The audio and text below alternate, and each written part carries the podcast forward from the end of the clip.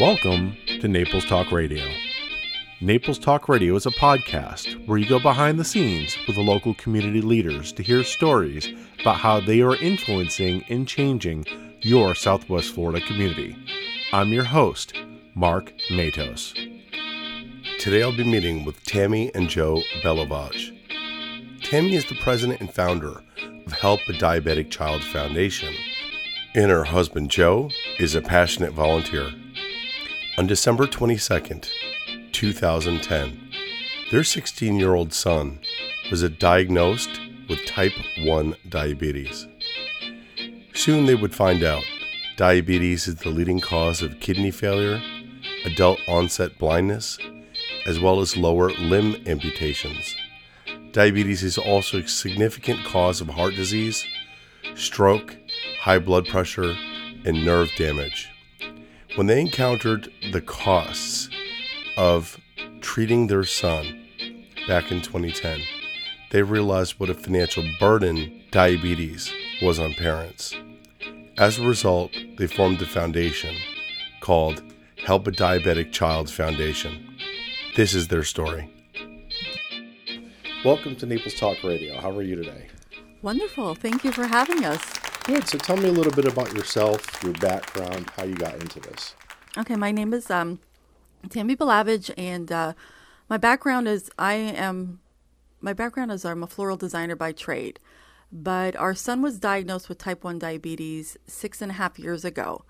Tell um, me what type one diabetes is. Type one diabetes, and I I'm not going to speak on the medical part of it because I'm not a medical person, but it's uh, when your um, pancreas it doesn't stop producing beta cells, but it actually they are attacked. It's an auto autoimmune disease where your beta cells are being attacked, and they no so your body attacks itself. Pretty much so. Ta- inside it attacks the beta cells inside the pancreas that produce the um, insulin, and so you become insulin dependent as a type one diabetic. And how is that different from type 2 diabetes? Um, type 2 diabetes is, is insulin resistant more than it is, it's not an autoimmune disease. It's more of um, it, like a insulin resistant, and it can, t- type 2 can almost be controlled, can't be cured from what I understand. I'm not a medical person, but diet, exercise, lifestyle change can help with type 2 diabetes. Type 1 diabetes is you are insulin dependent for the rest of your life. There is that has nothing to do with diet, exercise, eating habits, nothing. It's um, you are insulin dependent. So, this organization that you started, this foundation, Help a Diabetic Child, is this focused on diabetes type one and type two? Well, what our organization is, our mission is to purchase diabetes supplies and insulin for children whose families are having financial difficulties. Uh, with that being said, we do we will help a child if they do have type two. We do not. We will help type one and type two. We mostly find um, people coming and asking for help who have type one, because most children are are diagnosed with type one than they are with type two. Okay, so if more children are, are diagnosed with type one, a question that I have for you, um, in in in Joe, you can answer this too. Um, is basically you help kids, right? Because this is obviously extremely expensive. So if you have type 1 or type 2 diabetes and you have a child, I mean, the cost of living in Collier County or Lee County is extremely high. And you combine that with a medical need and costs rise dramatically. What are the costs associated with type 1 or type 2 diabetes? That, that's the primary reason uh, Tammy founded the organization. Um, when we started, uh, the cost for a vial of insulin was about $200 retail. And a vial of insulin usually lasts a, a um, about a month for a child, depending on, on their usage, but, but about for 30 days. So, so that's about $2,400 a year. Just for the insulin. Now, in addition to that, a uh, child with type 1 diabetes has to check his or her blood sugar sometimes 10, 12, 15 times a day. That means they, they poke their finger, they take a strip, put the blood on the strip, put it into 15 a 15 times a day. Sometimes more. Yeah, sometimes more depending on what's going on. If they have a cold or a flu or a virus or something that, is, that would, would uh, not affect anybody else, their blood sugars can, can rise and, and fall dangerously. So a child with type 1 must check uh, continuously. Uh, each strip costs anywhere between 50 cents and a dollar and five cents. So if you do that 10 times a day and don't have Fifteen bucks a day. and you don't have insurance, uh, and it means you're gonna it means it's a matter of life and death. Uh, people pretty much do whatever they can, and some of the sometimes they do, when when they do what they can, it's not do enough. I'll check my child in the morning, but I can't send him to school with any strips because I'm only allowed by my insurance to receive so many strips this month. So wh- what dictates that? The insurance companies? Sometimes it does.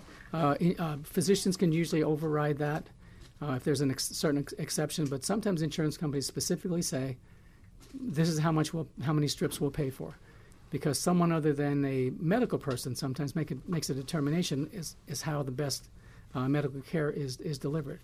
And as Tammy said, type one diabetes is an auto- autoimmune disease where, uh, again, um, at our conference coming up in, in November, one of our board members will be speaking about his new discovery, where where uh, he's talked about uh, he's talked about uh, insulin actually is continued to be produced.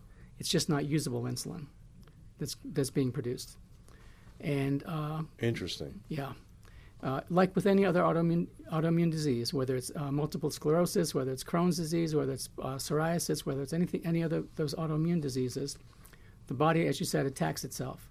And in this case, the T cells attack the beta cells, which are the cells that produce insulin, and just say, you don't belong here, kill it, and the pancreas just kind of goes to sleep. I understand that from a medical standpoint. Yeah. Right. But you started this because your your child had type one diabetes, correct? Yes, that is correct. And what was that like? Well, um, after he was diagnosed with diabetes, um, we our first visit to the pharmacy, we our our bill was out of this. I mean, it was so high, What was it? and we have insurance. I remember spending over just to get him out of the hospital was like eight hundred dollars just to get the product he needed, and we do have insurance. So the first time you went, you, you actually had to take him to the hospital. Yes, And that's where you discovered there was some testing done, yes, and that's where that incredible bill came from. Yes. And it became really a life or death situation. It is. It's a life or death because without insulin, you will die. so you don't have a choice. You it's don't not have like a you can choice. make a substitute. You can't. You cannot. You have, as as a person, individual dealing with type one diabetes, you absolutely there is no if ands or but. You have to have insulin, and you have to have it with you at all times. It's not like with certain medications you can say, well, maybe I'll you know break this pill in half or I'll do whatever. Insulin, you can't because if you don't take the insulin, your glucose levels will rise, and if you have high glucose levels, you'll either end up in the hospital with DKA, or you will end up, according to the American Diabetes Association, which I have written here, you could, you're at a greater risk for many serious health problems, even at a young age, which include, um, you know, kidney problems, eye, pro- eye, eye problems. Um, you know, there's it just affects your nervous system. It affects your, um, you know, many things. And how old was your child at the time? Our son was diagnosed at 16. He uh, he was in his junior year of high school. He started to lose weight, and he's a very tall. He was very tall, very thin, and you know he couldn't afford to lose weight. So he started to lose weight. He was drinking excessively, and he was um, using the bathroom more often, urinating more than usual, and he became uh, very tired. You know, needed rest, and those are all the symptoms all this i'm not going to say all the symptoms again i'm not a medical person but those are some of the things you have to look out The for. warning signs. the warning signs thank you. Yeah. warning signs for uh, t- someone who's dealing with type 1 diabetes.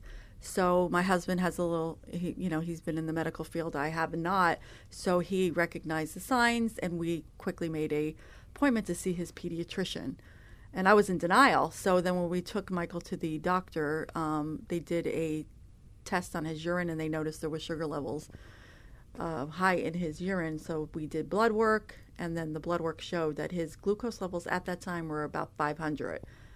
The average glucose levels are anywhere sh- for a non-diabetic is between, Joe, what is it, 80 to 100? 80 to 100. He was at five, nearly 500.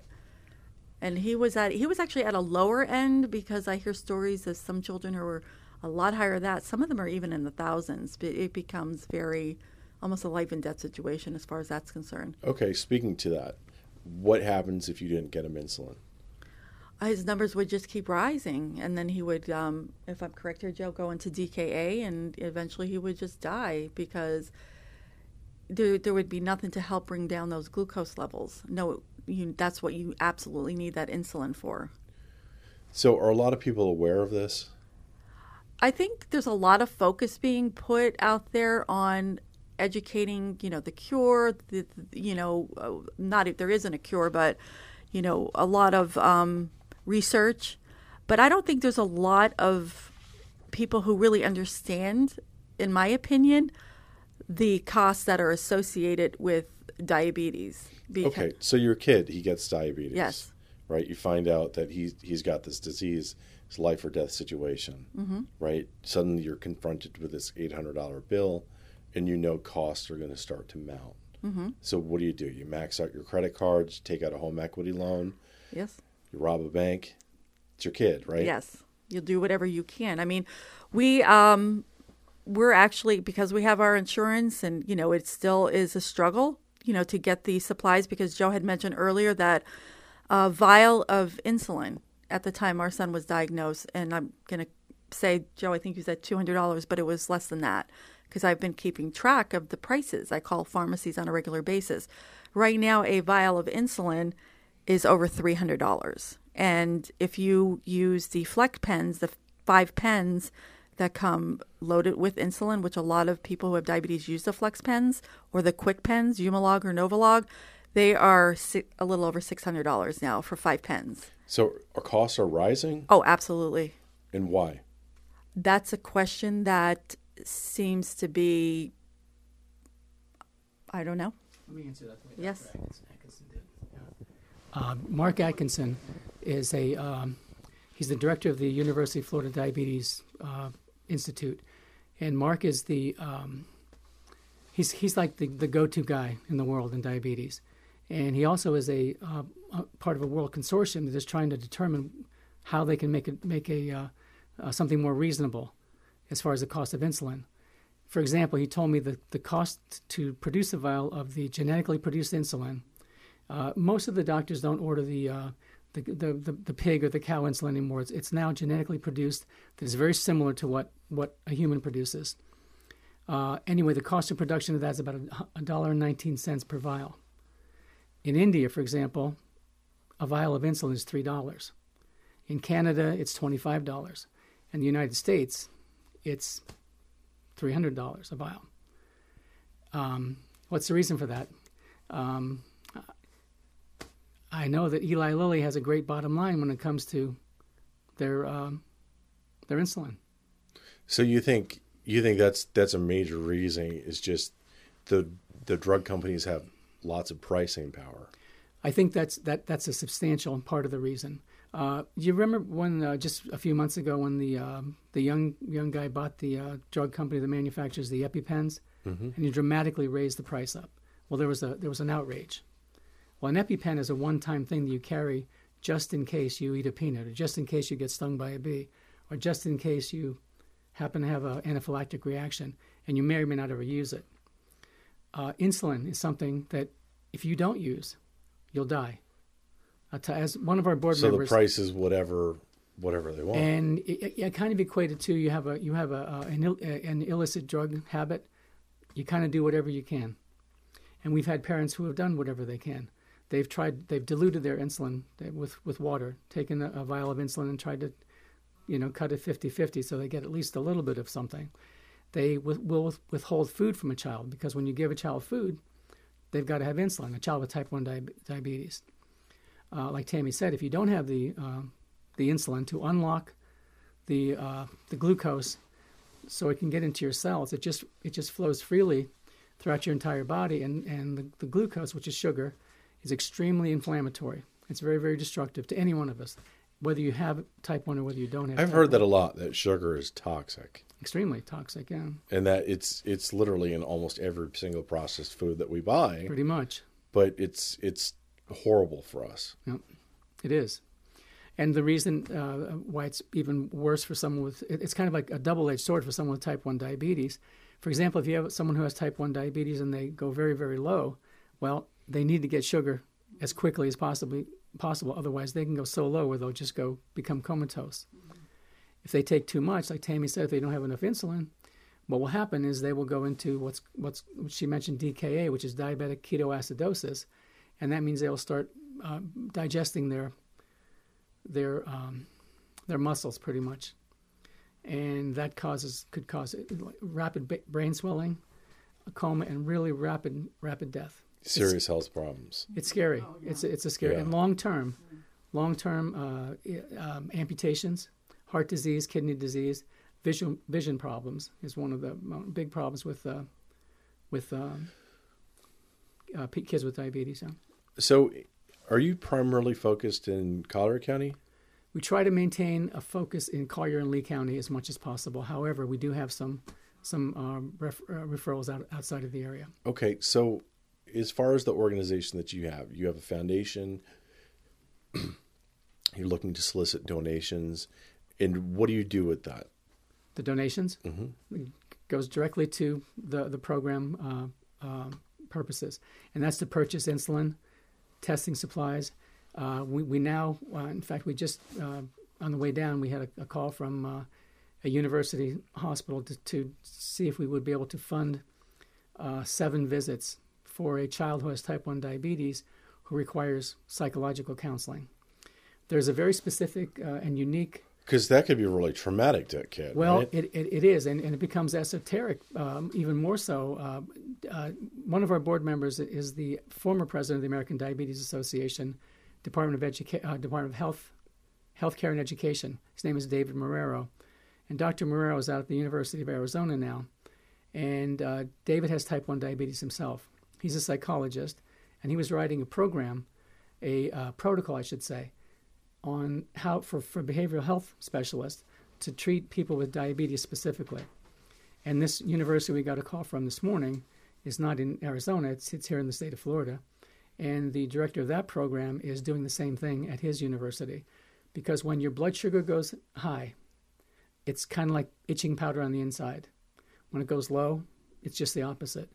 Your entire personality changes. Wow. So what's what's the demand for this in Collier County? or Lee County? Like, how many people do you have that are seeking insulin right now from your organization? Well, we since since uh, we started our 501c3, uh, we have helped. It's approximately 90 to 100 families right now. Um, we do help kids to uh, young adults who are in college too. They seem to be the ones after they turn 18, they're in college, they lose their insulin.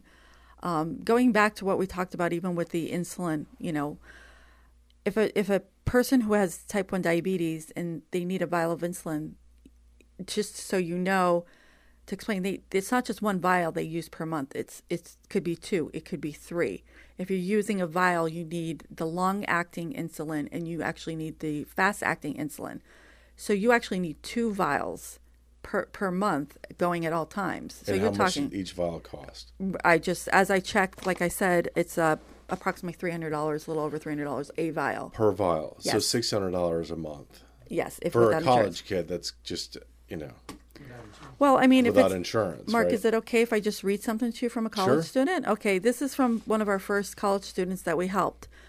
And she wrote, As a college student, my monthly budget is tight. Between rent, utility bills, and a bit of food, I have no money to spare. I cannot afford health insurance, and the lack of Medicaid expansion in my state left me behind. This has created a dangerous situation for me because I have type 1 diabetes. Without the basic supplies I need, it's only a matter of time before I die. That's a scary thing to think about. I was so fortunate to find help getting insulin, a meter, and test strips through Help a Diabetic Child. Their generosity has sustained me while I was in critical place. I've now found a job with insurance, but without HADC, I couldn't have made it to this point in the healthy way that I have. Thank you for the health and thank you for your help. All the best.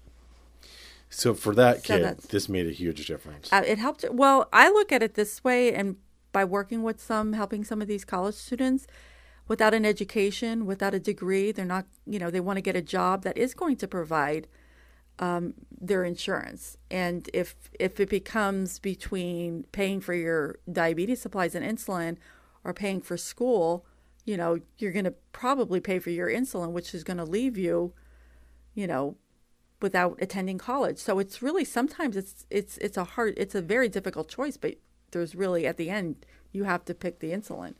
How did the ACA affect insulin, the Affordable Care Act?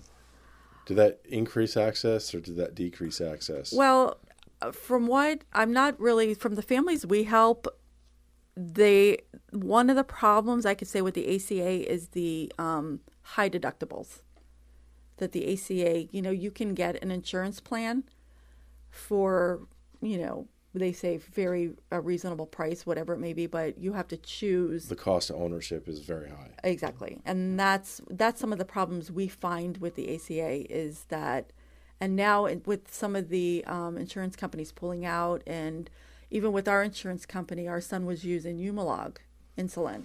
Now we've received a notice that Humalog is no longer no longer on his our plan. It's not he has to switch to another insulin, which is very similar, but it's becoming, you know, we you know of course we don't want to switch, but what are you going to do?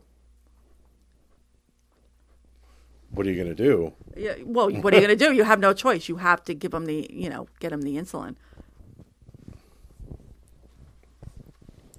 So if you get them the insulin, right, and you know the costs are going up, and you mentioned that there's cuts on the state programs, um, what are you guys doing to combat that? Uh, we- we're not actively doing anything about that other than taking phone calls and saying we'll do the best we can to help you and trying to recruit as much as many dollars as we possibly can to, to help help the, the kids in need. There are other organizations that are doing that. The American Diabetes Association has a large large contingent um, uh, trying to, to kind of rein the prices in. Uh, as I said, uh, there's other organizations throughout the, the world that, that are trying to do exactly the same thing, and it's just not on insulin. It's, it's on drug prices in general, and certain, you know, especially life-sustaining drugs. And um, insulin is probably the most life-sustaining drug um, outside of air and water that uh, uh, you can get. I just wanted to mention the one girl that Tammy mentioned about the, the college student. Uh, we were able to get her through grad school, and she is now working at uh, Joslin Diabetes Center in uh, Massachusetts, which is which is the largest, uh, one of the largest in the world. And she's got a, um, a good administrative position there, and she's doing a lot of paying it forward. So if somebody's interested in making a contribution to your organization, which is essentially raising funds to go and give insulin to kids that need it, how would they contact you? Uh, they could go to our website, which is uh, www.helpadiabeticchild.org. Um, and you could contact us. Our contact information is right there. Um, and that would probably be the best way for them to go on our website, make a donation. Our address is there if somebody wanted to send in a check or, you know, do a, a donation right online. And most of most of the um, most of our uh, funding comes from donations, so we rely heavily on um, um, the community helping us out. So if you had one takeaway for a listener to come away with today, what would that be? Uh, one takeaway would be I would want a listener to to try to understand that even though we're talking a lot about insulin, that there isn't just the insulin that is important to a child with diabetes. We are talking about syringes, pen needles, test strips, glucose mo- uh, testing monitors, uh, glucagon pens, uh, glucose tablets. There is a whole slew lancets that are involved in a child's uh, daily life that they have to carry with them at all times. So the insulin is obviously the most important, but you also need the other supplies to help administer the insulin and the um, keeping the glucose levels under control. I think to know that any donation that made to help a diabetic child is absolutely going to be used to help these children stay as healthy as possible, that we can help as best as we can to get them to a point where maybe someday there is a cure and they will be around to be able to receive that cure. But in the meantime, we have families who might have more than one child. And if you have one child is suddenly diagnosed with type 1 diabetes, the other children do they feel the pain too because now all the resources are put into that one child. And diabetes is on the increase. Nobody seems to know why. But speaking Both with type 1 and type 2? Yes. Type 1, I'm going to speak on type 1 right now. Type 1, um, from what we were at a, um, a meeting not too long ago, and we learned that there have been over 20 some new cases of type 1 diabetes in children in Collier County alone. So, whatever the reason is, we don't know, but type 2 obviously is on the rise too. And um, so that's the one takeaway is to realize that this is a, this is these children are carrying their life in a a little bag that has all their supplies. And if they even lose that bag, which we've had that happen, and that's why families have called us. One mom called because their house burned down, and inside the house was this child's everything they needed to live.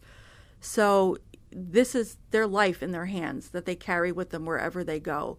So that's that's the takeaway. I would hope that people could understand that this why this is so important to my husband Joe and I is that you know, if we get a phone call from a family, a mom or dad or whoever saying this child absolutely needs insulin, we had a mom call us from a hospital and she said, I am not leaving the, the lobby of the hospital till I have insulin. Well, obviously, they couldn't, for whatever reason, give it to her, but parents are desperate. This is their child. So, this is why, this is what I would like to take away, you know, to have everybody take away knowing that diabetes is a very complicated disease and it requires a lot of attention and it's just um, you know there's a few uh, i don't know what the percentage is that you know that can afford this disease that can afford all the devices which is the insulin pump and the glucose you know monitor and um, you know all the above but that's that's a small percentage to the amount of families that are have have to just buy the basics you know you're talking about a syringe and an insulin vial. You know, a child having to pull insulin out of a vial with the syringe. You know, it's just reality. That's their life. So, if a parent's having a crisis, what do they do? As far as when they need Who supplies, do they contact? well, we hope. know about us. Well, one of the good things is with the school nurses and the doctors, and, and knowing that our, you know our organization is becoming well a, a, well known in the community that um, they know to call us. Right, because you have an office at the YMCA. We actually we work we partner with the YMCA in a lot of programs, um, and we work out of there when possible. And that's the one located on Pine Ridge. Yes, YMCA is a, a, a good partner with us. In fact, uh, they're um, partnering with us on our diabetes education, our diabetes awareness outreach series, which we do monthly. And you can also check out those series on our website, where we uh, address several topics dealing with diabetes, new devices, nutrition. You know, we have uh, diabetic educators coming in to speak, and we are fortunate to have them as a partner in our uh, third annual Southwest Florida Diabetes Conference, which will be open to the general public. It's a cost of ten dollars to get in and to meet with um, t- some of the top researchers in the world to talk about not just type one but type two also. And where is that? That's going to be held at the uh, Na- Greater Naples YMCA on November fifth, and we don't want any family or anybody out there to feel like if you if you if you need to go, you can go with you know contact us. Uh, You know there's scholarships available to. We just want to get as many people there who are looking for information on how to better treat their diabetes and to speak with our our speakers and our guests who are going to be there to answer questions. Well, thank you. Thank you for having us. We really appreciate it. Again, uh, Joe and Tammy Belavage, founders of Help a Diabetic Child. Thank you.